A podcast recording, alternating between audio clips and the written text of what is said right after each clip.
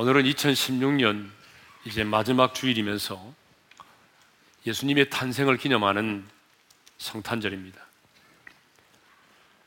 이사야 선지자는 예수님의 탄생 700년 전에 메시아이신 예수님이 오셔서 우리 가운데 행하실 일들을 아주 구체적으로 예언했습니다. 오늘 우리가 읽은 본문 역시 예수님의 탄생 700년 전에 이사야 선지자가 메시아로 오신 예수님이 행하실 그 일에 대해서 예언한 내용을 다루고 있습니다. 여러분, 왜 예수님께서 인간의 몸을 입고 이 땅 가운데 찾아오셨을까요? 이사야 선지자는 오늘 본문 1절에서 가난한 자에게 아름다운 소식을 전하기 위해서라고 말하고 있어요. 우리 1절을 다시 한번 읽겠습니다. 시작. 주의 여호와의 영이 내게 내리셨으니 이는 여호와께서 내게 기름을 부으사 가난한 자에게 아름다운 소식을 전하게 하려 하심이라. 가난한 자에게 아름다운 소식을 전하게 하려 하심이라는 것입니다. 여러분 여기서 가난한 자는 누구를 말할까요? 심령이 가난한 자를 말하겠죠. 그래서 예수님도 말씀하기를 심령이 가난한 자는 천국이 저희 것이며 라고 말씀하셨습니다. 심령이 가난하다고 하는 것은 다른 것이 아닙니다. 주님의 은혜가 아니면 나는 스스로 제 문제를 해결할 수도 없고 주님의 은혜가 아니면 나는 구원받을 길이 없다라고 생각하는 그 마음이 가난한 마음입니다. 그 가난한 자에게 아름다운 소식을 전하기 위해서 우리 예수님이 땅에 오셨습니다. 그렇다면 이 아름다운 소식이 뭘까요? 예수님은요, 자신의 고향 나사렛 회당에 들어가셔서 이사야 선지자가 예언했던 이 말씀을 그대로 읽으시고 이 말씀에 대해서 가르치셨는데 예수님은 이사야 선지자가 예언한 아름다운 소식을 복음이라고 말씀을 하셨습니다. 누가복음 4장 18절을 읽겠습니다. 다 같이요. 주의 성령이 내게 임하셨으니 이는 가난한 자에게 복음을 전하게 하시려고 내게 기름을 부으시고 이사야 선지자는 아름다운 소식이라고 말을 했는데 예수님은 복음이라고 말씀하셨습니다. 그러니까 아름다운 소식은 복음이죠. 복음이 뭘까요? 우리의 구원을 위하여 이 땅에 찾아오신 예수 그리스도가 복음입니다. 복음은 주님이 우리의 구원을 위하여 행하신 그 일이 바로 복음인 것입니다. 그래서 오늘은 가난한 자에게 선포되는 그 아름다운 소식 가운데 하나. 아니, 복음의 내용 중에 아주 중요한 요소 중에 하나인 마음이 상한 자를 고치시는 그 주님에 대해서 우리가 말씀을 나누도록 하겠습니다. 1절에 보니까 나를 보내사 마음이 상한 자를 고치며 그랬습니다. 우리 한번 따라서 합시다. 나를 보내사 마음이 상한 자를 고치며 그러니까 예수님이 이 땅에 오신 이유가 뭐죠? 마음이 상한 자를 고치기 위해서 오셨다는 얘기죠. 그렇다면 이 마음이 상했다고 하는 것은 무엇을 의미할까요? 여러분, 마음이 상했다고 하는 것은 깨어진 마음을 말합니다. 그래서 영어, 성, 영어 성경에서는 broken heart라고 말하고 있습니다. 다시 말하면 마음이 깨어졌다 그런 얘기죠. 그런데 이 마음이 상한 자를 고치며 할 때 이 상한이라고 하는 말이 히브리어로 샤바르라는 말인데 그 뜻이 뭐냐 그러면 산산이 부서지다 으스러뜨리다 그 말입니다. 그러니까 상한 마음이 뭐냐 그러면 마음이 산산조각 난 것을 말해요. 우리가 옹기 그릇을 들어서 땅에다가 내리쳤을 때에 그 그릇이 어떻게 될까요? 산산조각 나버리겠죠? 그런 것처럼 우리의 마음이 산산조각이 났다. 이거를 상한 마음이라고 말합니다. 그러니까 상한 마음은 좁은 의미로는 죄로 인한 마음의 깨어짐, 죄로 말미암는 고통을 말하고 넓은 의미로는 어떤 자연의 재앙. 여러분 그렇잖아요? 쓰나미를 경험하신 분들 아니면 경주에 사시는 분들은 지진을 경험했기 때문에 지금도 어때요? 지진에 대한 상처를 갖고 있지 않습니까? 이런 자연의 재앙만이 아니라 가난으로 인한 것 뿐만 아니라 질병으로 인한 어려움, 관계의 어려움 이런 것들로 말미암아서 내가 근심하거나 절망 중에 있는 상태를 넓은 의미에서는 우리가 상한 마음이라고 말할 수 있습니다. 그런데 우리는 이 깨어진 마음의 상태, 그 상한 마음을 뭐라고 부르냐 그러면 일명 상처라고 부릅니다. 뭐라고 부른다고요? 상처라고 부릅니다. 그런데 이 세상에 상한 마음이 없는 사람은 한 사람도 없다는 거예요. 밤하늘에 빛나는 별이 있듯이 바닷가에 배가 떠 있듯이 오늘 살아서 숨을 쉬는 사람에게는 한 사람도 예외 없이 상처가 있다는 것이에요. 나무에 나이테가 있잖아요. 나무에 나이테가 있듯이 우리가 살아온 인생에는요, 살아온 인생만큼의 아픔과 상처가 있습니다. 자, 좀 살펴볼까요? 열매가 없음으로 인한 상처도 있습니다. 특별히 개척교 목사님들은 그렇게 오랫동안 몸부림쳐도 어때요? 그 사역에 열매가 없을 때 열매가 없음으로 인한 또 상처도 있어요. 또 가난으로 인한 상처. 이 표현하지 못하지만 가난으로 인한 상처도 많습니다. 실수와 실패로 인한 상처도 있고요. 배신의 상처도 있습니다. 여러분 배신 당해 보신 분은 알 거예요. 또 우리 인간이 가장 많이 받는 상처가 있는데 그 상처가 뭐냐면 부모님께로부터 받는 상처입니다. 요즘에는 사랑하는 아들과 딸로부터 받는 상처도 있어요. 직장의 상사와 동료로부터 받는 상처도 있고, 교회를 다니면서 교인들로부터 받는 상처도 있고요. 심지어는 신앙생활 하다 보게 되면 하나님께로부터 받는 상처도 있습니다. 인생을 살다 보게 되면 내 의지와는 상관없이 내 의지와는 상관없이 상처를 받을 때가 많죠. 우리 국민은 지난 세월호 참사를 통해서 집단 트라우마를 경험한 적이 있습니다. 꽃다운 나이에 우리 젊은 아이들이 여러분 그 물속에 수장될 때에 그리고 그것을 바라보는 그 어머니들의 오열하는 모습을 보면서 우리 국민은 집단 트라우마에 걸렸습니다.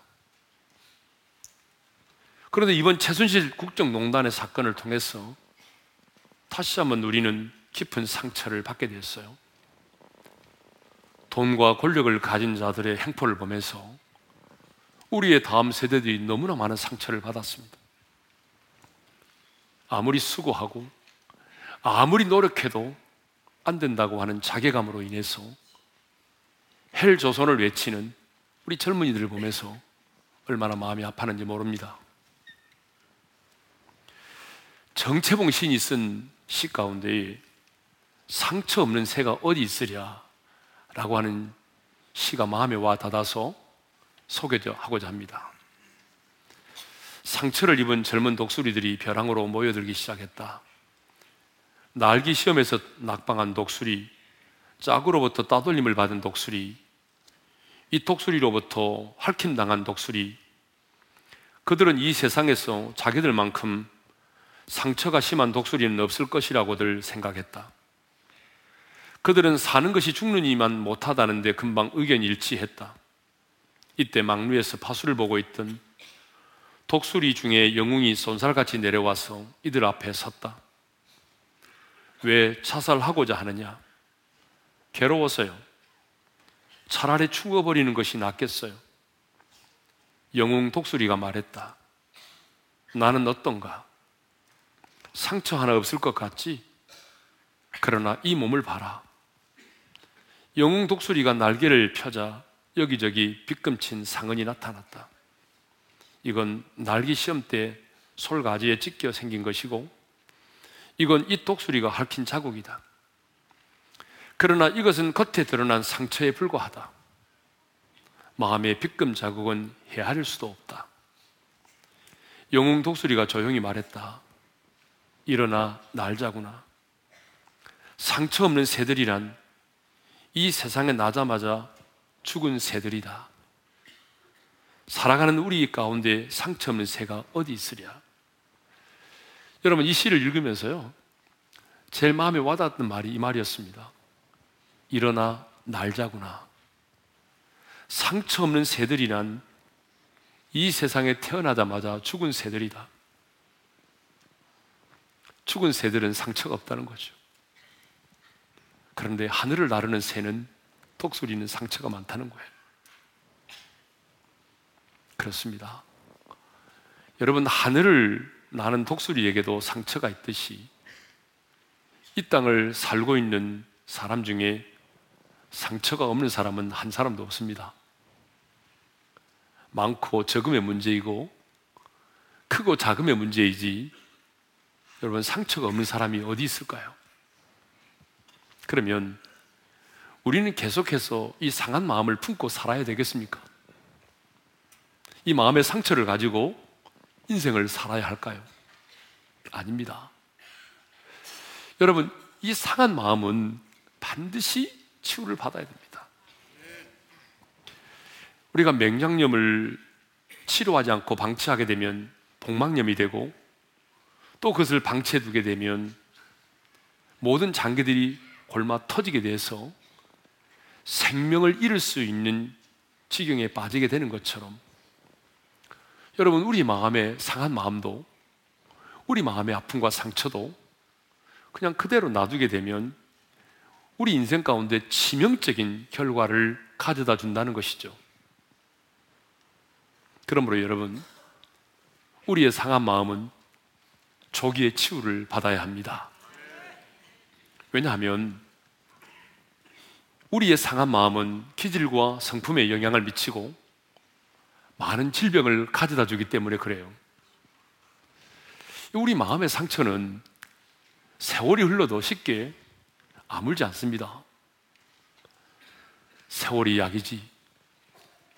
아무리 세월이 약이라고 말해도 여러분, 우리 마음의 상처는요, 쉽게 잊혀지지를 않아요. 잊어야지. 그런데 더 안 잊혀집니다. 그게 우리 상처예요. 그래서 입술에 30초가 가슴에 30년이 간다는 말이 있잖아요. 이 받은 상처는요, 늘 우리 안에 잠재된 의식 속에 머물러 있습니다. 그래서 평상시 때는 잘 몰라요. 근데 어떤 상황이 되면요, 그 잠재된 의식 속에 있던 이 상처가 어느 날 내 인생 가운데 파괴적인 이력을 가지고 다가온다는 것입니다. 이 상한 마음이 치유되지 않고 우리 안에 잠재되어 있다가 평상시 때는 잘 모르다가 어느 날 갑자기 어떤 상황이 어떤 상황이 만들어지면 파괴적인 이력을 가지고 내 인생 가운데 다가옵니다. 우리는 인생을 살아오면서 내 입에서 나오는 말과 행동과 습관들이 이해가 되지 않을 때가 많아요. 분명히 내가 하는 말이고, 내가, 내 행동으로, 내가 분명히 내가 하는 행동이고, 내게서 나온 습관이지만, 내 말, 내 행동, 내 습관이 이해가 되지 않을 때가 많습니다. 왜 이렇게 말을 할까? 왜 이렇게 생각하지? 아니, 왜 이렇게 행동할까? 설명할 수 없는 나의 마음. 공감되신 분은 고개 좀 끄덕여 보세요. 그렇죠? 설명할 수 없는 나의 마음, 설명할 수 없는 어떤 습관과 행동들을 내가 보게 됩니다. 우리는 이것을 성격이라고 말하고 기질이라고 말하죠. 그런데 이 성격과 기질, 이 성품의 형성에 상처가 자리 잡고 있다는 사실을 아십니까? 그런데 참 신기하게도 우리 인간은 내가 누군가로부터 상처를 받았으면 남에게 상처를 주지 않을 것처럼 생각되지만 의외로 우리 인간은 상처를 많이 받은 사람이 자기가 가까운 사람에게 또 많은 상처를 안겨준다는 것입니다. 그러니까 상처받은 사람이 또 다른 사람들에게 상처를 준다는 얘기죠. 2000년 5월이죠. 언젠가 한번 말씀드린 것 같은데 서울에 있는 명문 사립대학에 다니는 한 대학생이 자기 어머니와 아버지를 살해하고 시체를 토막내서 버린 끔찍한, 끔찍한 사건이 있었습니다. 그런데 여러분, 왜 아들은 아버지와 어머니를 그렇게 살해했을까요? 그것은 아빠와 엄마로부터 받았던 상처 때문이었어요. 이 아들의 일기장에는 늘 공부 잘하는 형과 비교해서 꾸중을 들었던 내용들이 기록되어 있습니다. 키가 작아서 사회생활을 하기 힘들 것이라고 하는 그런 모욕적인 말들도 기록되어 있었습니다. 이 아들은 자기 어머니를 살해하고 그 시체 앞에서 이렇게 말했다고 하지 않습니까? 엄마, 엄마, 미안하다고 말하기가 그렇게 힘들었나요? 미안하다는 한마디만 들었더라면 여러분 이렇게 상처는 무섭습니다. 상처는 우리의 기질, 우리의 성격만에 영향을 미치는 것이 아니라 우리 육체에도 많은 질병을 가져다 줍니다. 목회하면서 보니까 이 상처로 인해서 우울증을 겪고 이 상처로 인해서 공황장애를 겪고 이 상처로 인해서 잠을 이루지 못하고 이 상처 때문에 암에 걸린 사람도 많습니다. 그러므로 여러분, 상한 마음은 오랫동안 품고 있어서는 안 됩니다. 오늘 2016년 마지막 예배를 드리는데 오늘 그 상한 마음 치유받고 새로운 마음으로 2017년 새해를 맞이할 수 있기를 주님의 이름으로 축원합니다. 또 상한 마음이 치유를 받아야 되는 두 번째 이유는 사탄이 그 상처를 통해서 역사하기 때문이죠.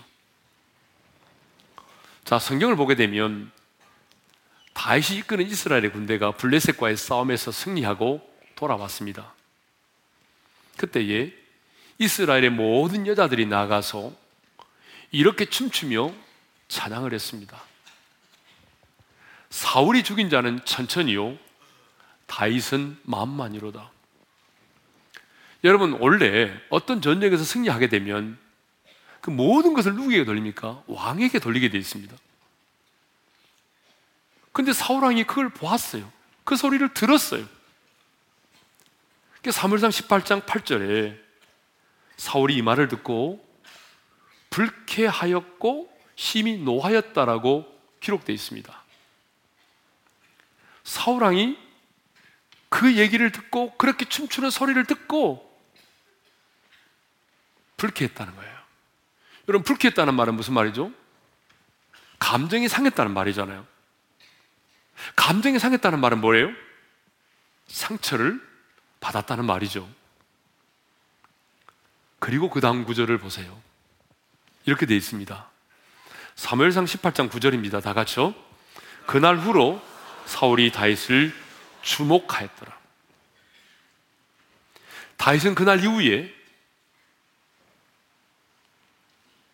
사울은 그날 이후에 시기와 질투의 눈으로 다윗을 바라보았습니다.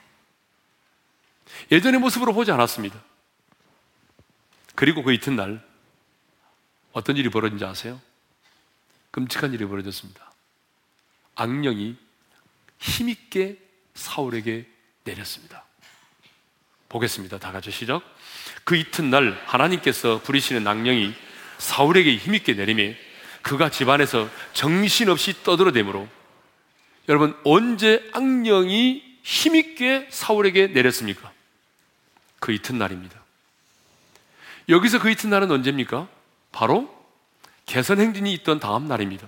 그러니까 다윗 사울이 다윗을 주목하던 그 다음 날입니다.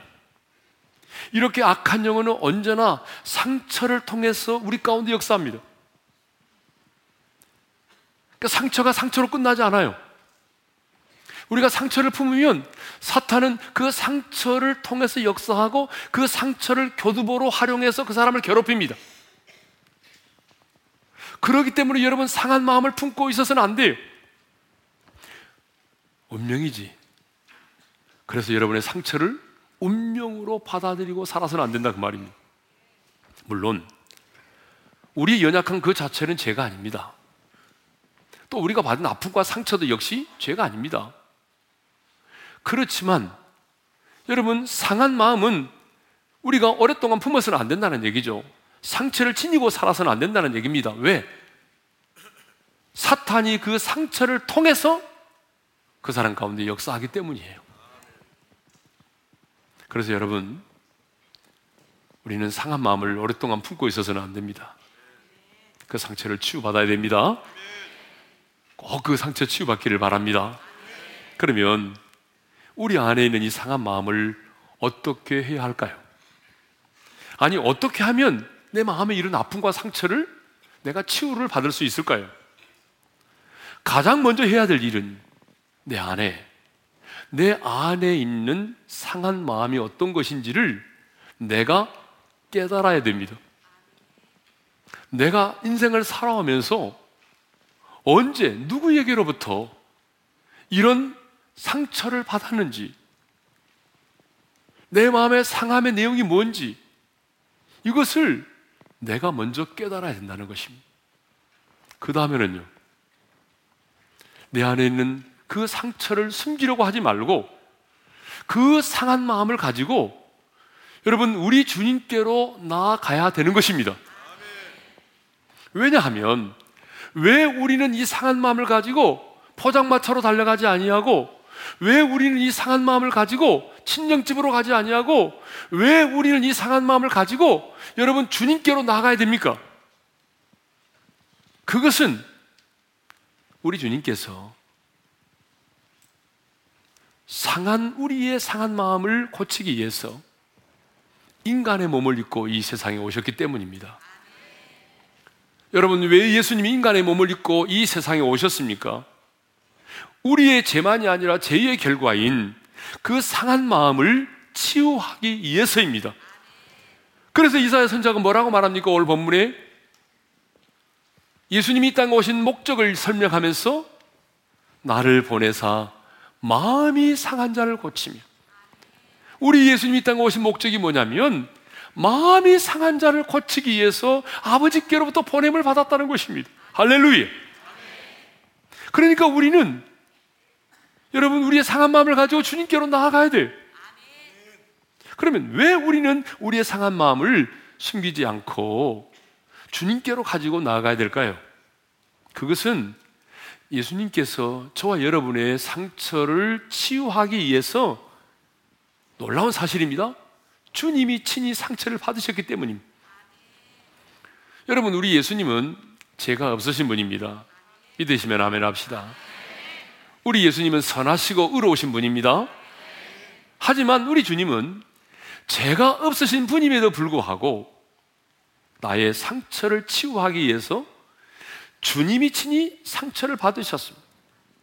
그래서 이사야 선지자는 예수님이 받으실 상처에 대하여 일찍이 이렇게 예언했습니다. 이사야 53장 3절의 말씀을 읽겠습니다. 시작. 그런 멸시를 받아 사람들에게 버림받았으며 강고를 많이 겪었으며 질고를 아는 자라 마치 사람들이 그에게서 얼굴을 가리는 것 같이 멸시를 당하였고 우리도 그를 기 여기지 아니하였도다. 이사야 선지자가 예언한 것처럼 우리 예수님은 멸시를 받으셨습니다. 사람들에게 버림을 받으셨습니다. 간고를 많이 겪으셨습니다. 여러분, 간고가 무엇입니까? 감당하기 힘든 정신적인 고통이죠. 우리 예수님은 태어나실 때부터 예루살렘의 왕궁에 태어나지 않으셨습니다. 베들레헴의 베들레헴의 마을 구육관에 비참한 그 마을 구육관에서 태어나셨습니다. 그리고 태어난 지 얼마 되지 않아서 헤롯 왕이 죽이려고 하니까 급히 애굽으로 피난을 가야만 했습니다. 우리 예수님은 공생애를 시작했지만 상처의 연속이었습니다. 고향 사람들은 예수님을 메시아로 인정해 주지 않았습니다. 제자인 가론 유다는 은 30이 예수님을 팔았습니다. 제자들은 그토록 장담했지만 예수님이 잡히던 날 밤에 예수님을 배신하고 도망을 갔습니다. 우리 예수님이 나귀를 타고 예루살렘에 입성할 때에 수많은 무리들이 종려나무 가지를 들고 호산나 호산나를 외치며 환영했습니다. 그렇게 예수님을 환영하던 그 무리들이 갑자기 돌변했습니다. 예수를 십자가에 못 박으소서. 우리 예수님은 로마 병정들에 의해서 빨가벗김을 당하셨습니다. 그들은 칼대로 예수님의 머리를 내리쳤습니다. 예수님 얼굴에 침을 뱉었습니다. 우리 예수님은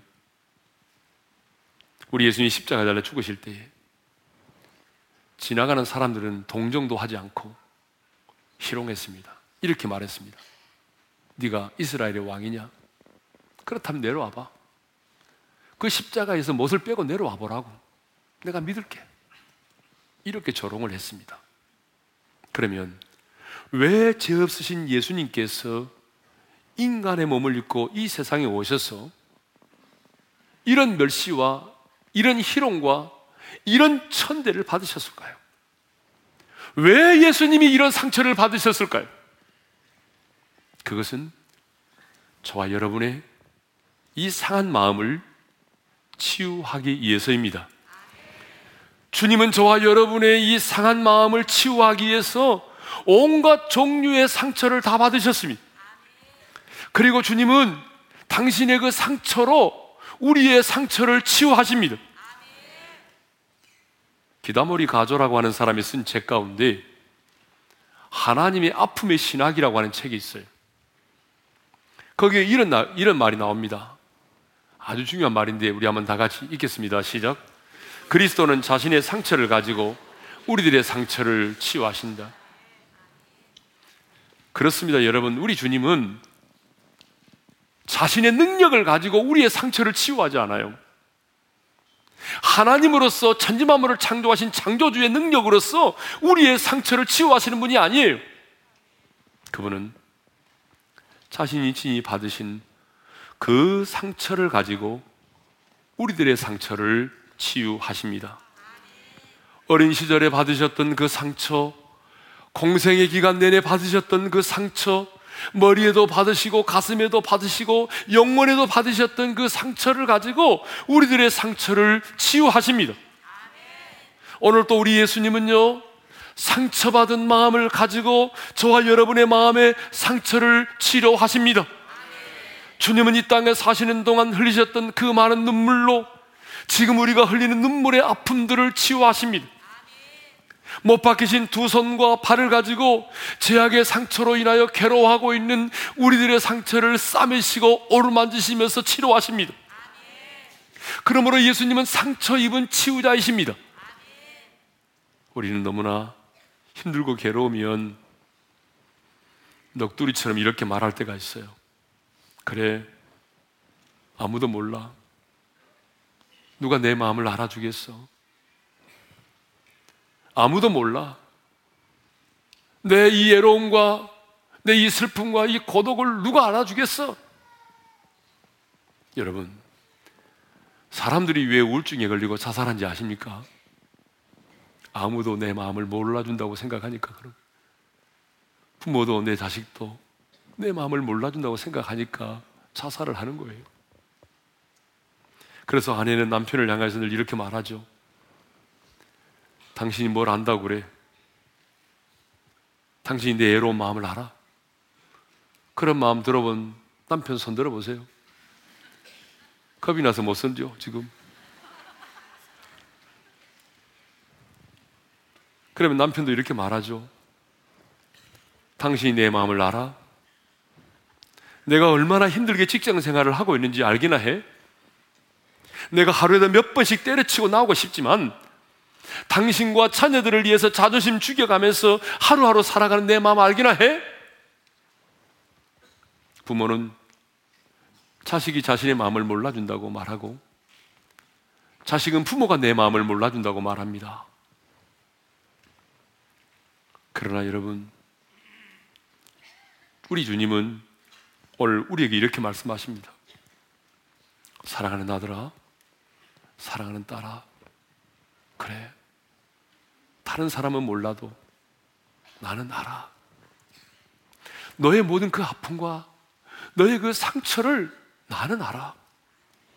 나는 지금 네가 흘리고 있는 그 눈물의 의미를 나는 알아. 다른 사람은 몰라도 나는 너의 예로움을 내가 알고 네가 당한 배신의 아픔을 내가 알아. 왜 이렇게 말씀하실까요?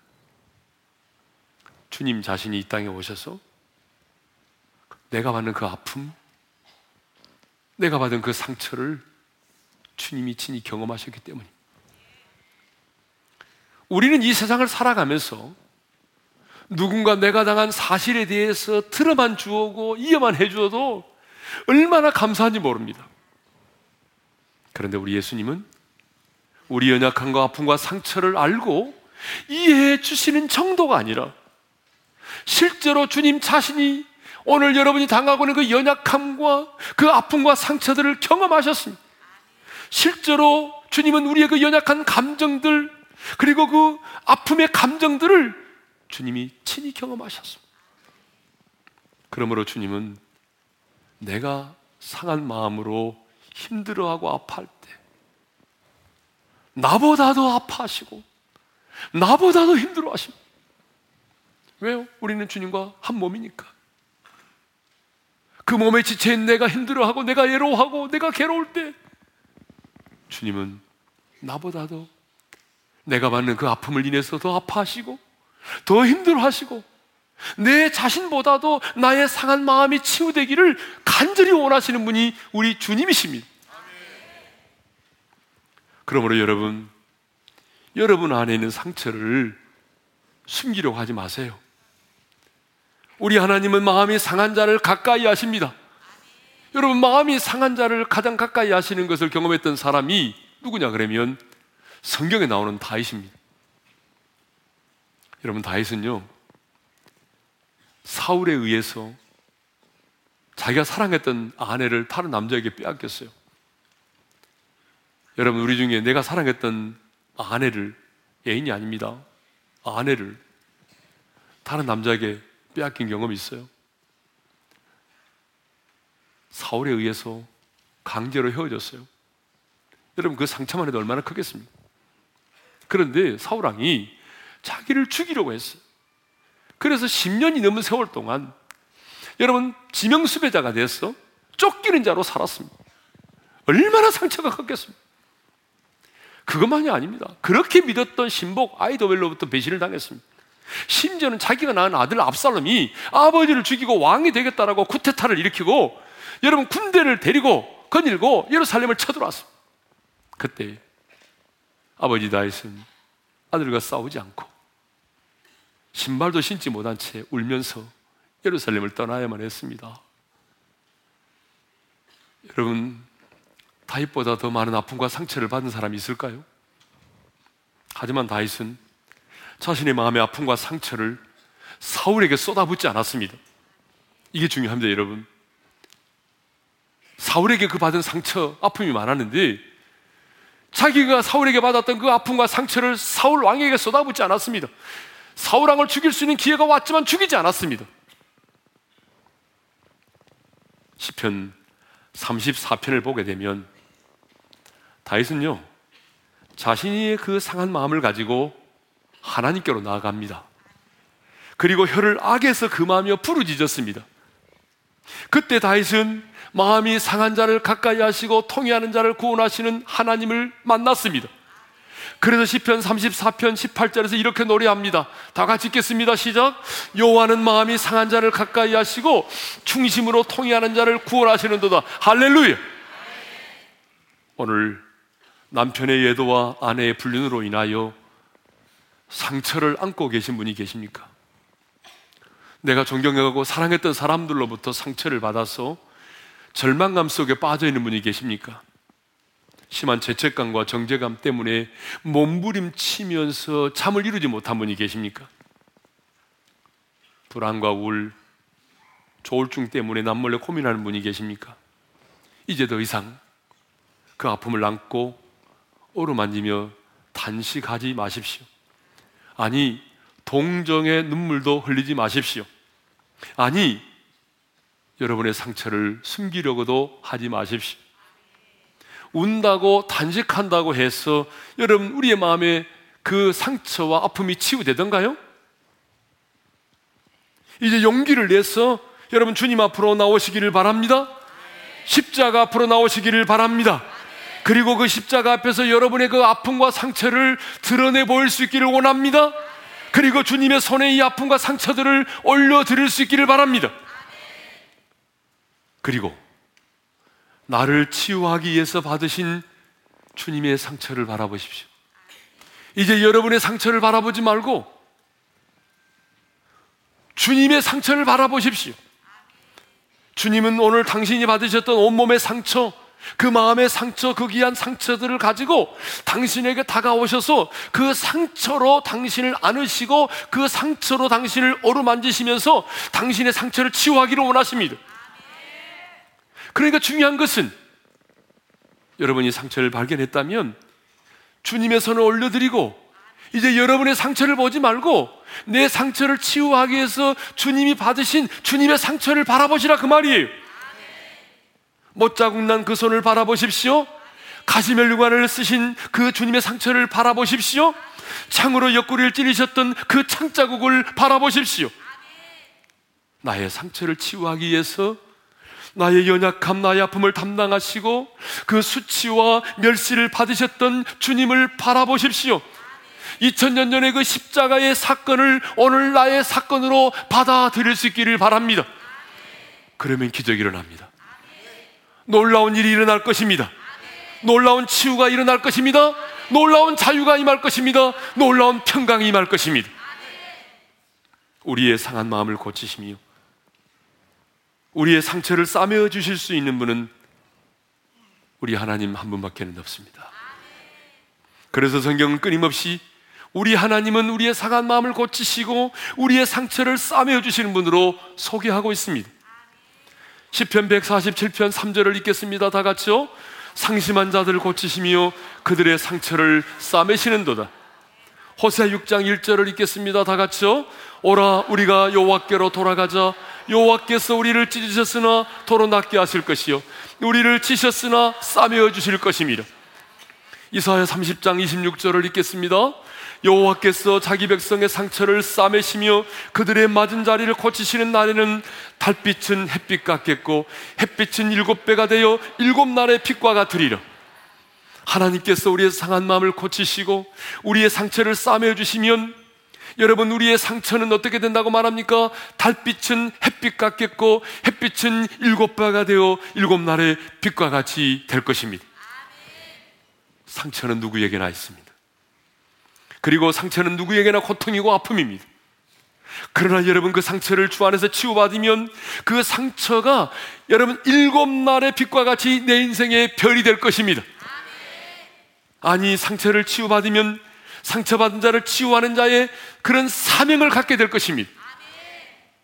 성경을 보게 되면 하나님께 귀하게 쓰임을 받았던 사람들은 상처를 받지 않았던 사람들이 아니었습니다. 하나님께 한시대 쓰임 받았던 사람들은 무수히 상처를 받았지만 주 안에서 상처를 치유받고 또 다른 사람들을 치유하는 상처 입은 치유자들이었습니다. 왜 우리 주님이 인간의 몸을 입고 이 세상에 오셨습니까? 우리의 상한 마음을 고치시기 위해서입니다. 그러므로 이 성탄절에 우리의 상한 마음이 치유될 수 있기를 원합니다. 여러분, 우리의 상한 마음이 치유된다면 이제 우리는 그 상처의 굴레에서 벗어나게 될 것입니다. 더 이상 상처가 내 인생의 주인이 되지 않을 것입니다. 이 한간의 송아지처럼 우리는 기뻐 뛰게 될 것이며 우리의 영혼은 독수리처럼 하늘을 날아오르게 될 것입니다. 상한 마음을 치유받고 기쁨으로 2017년 새해를 맞이할 수 있기를 원합니다. 주신 말씀 기억하면서 마음이 상한 자를 고치시는 주님을 찬양합니다. 상한 자를 고치시는 주님, 하늘의 아버지, 날 주관하소서, 주의 길로 인도하사 자유케 하소서, 새 일을 행하사 보게 하소서 성령으로 채우사 주 보게 하소서. 주의 임재 속에 은혜 알게 하소서. 주 뜻대로 살아가리 세상 그날까지. 나를 빚으시고 새날 열어주소서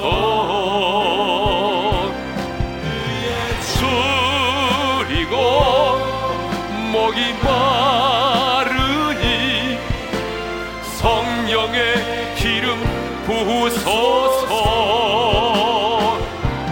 의에 줄이고 목이 마르니 내 잔을 채워 주소서. 자, 우리 한번 눈을 감고 주신 말씀 마음에 새기면서 기도하겠습니다. 여러분 이 세상에 상처가 없는 사람이 어디 있을까요? 하늘에는 별이 있듯이 바다에는 배가 떠 있듯이 숨을 쉬고 살아있는 우리에게는 상처가 있습니다. 부모로부터 받은 상처가 있고요. 내 사랑하는 아들과 딸로부터 받은 상처도 있습니다. 가난, 질병으로 인한 상처도 있습니다. 인간관계의 어려움으로 인한 상처도 있고, 교인들로부터 받은 상처도 있고, 심지어는 응답하지 않은 하나님에 대한 그런 상처도 있습니다. 그런데 주님은 이 상처를 가지고 2017년 새해를 맞기를 원치 않습니다. 오늘 한 해를 마무리하는 이 마지막 주일. 우리 주님은 여러분의 상한 마음을 치유하기를 원하십니다. 왜 주님이 땅에 오셨습니까? 여러분의 상한 마음을 고치기 위해서입니다. 그러므로 여러분 이제 내 안에는 상처가 무엇인지를 발견하십시오. 내가 한 해 동안 살아가면서 내가 마음이 상한 자가 언제인가를 생각해 보십시오. 내가 무슨 말에 상처를 받았는지를 생각해 보십시오. 여러분이 받았던 마음의 아픔과 상처를 간직하지 말고 이제 주님께로 가지고 나오십시오. 주님은 당신의 능력으로 우리의 상처를 치유하시는 것이 아니라 주님이 친히 받으셨던 그 상처로 우리의 상처를 치유하십니다. 그래서 주님은 여러분의 아픔을 아십니다. 여러분의 그 상처를 나 주님은 아십니다. 나보다도 주님은 여러분의 상처가 치유되기를 더 원하시는 것입니다. 이제 여러분 주님의 그 피 묻은 손 위에 여러분의 상처를 올려드리고 주님 이것이 내 상처입니다. 이것이 내가 내 남편으로부터 받았던 상처입니다. 내가 돈 때문에 가난 때문에 받았던 상처입니다. 질병으로 인한 상처입니다. 주님 올려드립니다. 주님 그 피 묻은 손으로 싸매시고 어루만지시고 고쳐주십시오. 오늘 내 상한 마음이 치유받기를 원합니다. 그리고 치유받고 내가 양가에서 나온 송아지처럼 기뻐 뛰며 독수리처럼 날아오르는 기분으로 새해를 맞이할 수 있기를 원합니다. 오늘 다 같이 주신 말씀 붙들고 우리 주여 한번 외치고 부르짖어 기도하며 나갑니다. 주여 할렐루야 아버지 하나님 우리 안에 참 많은 상처가 있습니다. 인생을 살아오면서 우리가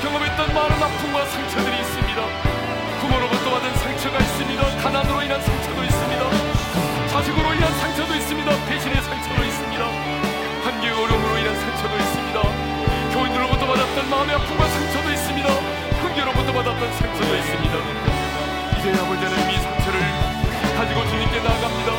이제 내 상처를 바라보지 않냐고 나의 상처를 치유하기 위하여 주님이 받으신 주님의 그 상처를 바라보면서 주님의 피 묻은 손 위에 나의 상처를 올려놓습니다. 주님이여 싸매어 주시고 오를 만지시고 안아주시고 그래서 여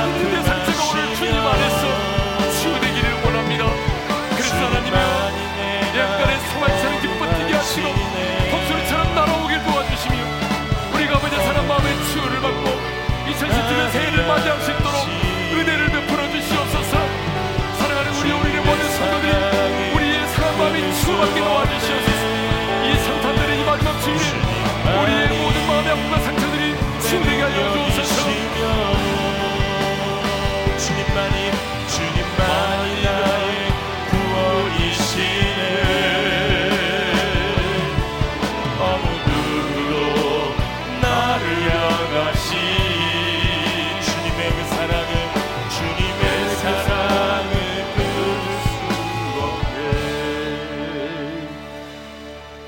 아버지 하나님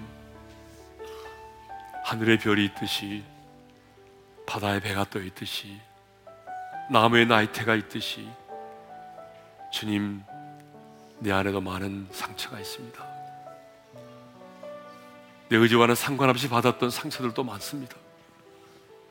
가난과 질병으로 인한 상처도 있고요. 배신의 아픔과 상처도 있고요. 부모로부터 받은 상처도 있습니다. 주님, 이 모든 아픔과 상처를 이제 주님의 손에 올려드립니다. 급히 묻은 손으로 아니 나의 상처를 치유하기 위해서 받으신 주님의 그 상처로 나를 안아주시고 나를 싸매주시고 나를 치유하여 주옵소서. 그래서 주님 안에서 내 모든 상처가 치유되게 하시고 이제는 상한 마음이 아닌 새로운 마음으로 2017년 새해를 맞이할 수 있게 하여 주옵소서. 이제는 우리 주 예수 그리스도의 은혜와 하나님 아버지 영원한 그 사랑하심과 성령님의 감동과 아마 교통하심이 모든 상한 마음을 고침받고 이제는 새로운 마음으로 2017년 새해를 맞이하기를 원하는 사랑하는 모든 성도들 위해 이제로부터 영원토로 함께 하시기를 축원하옵나이다. 아멘.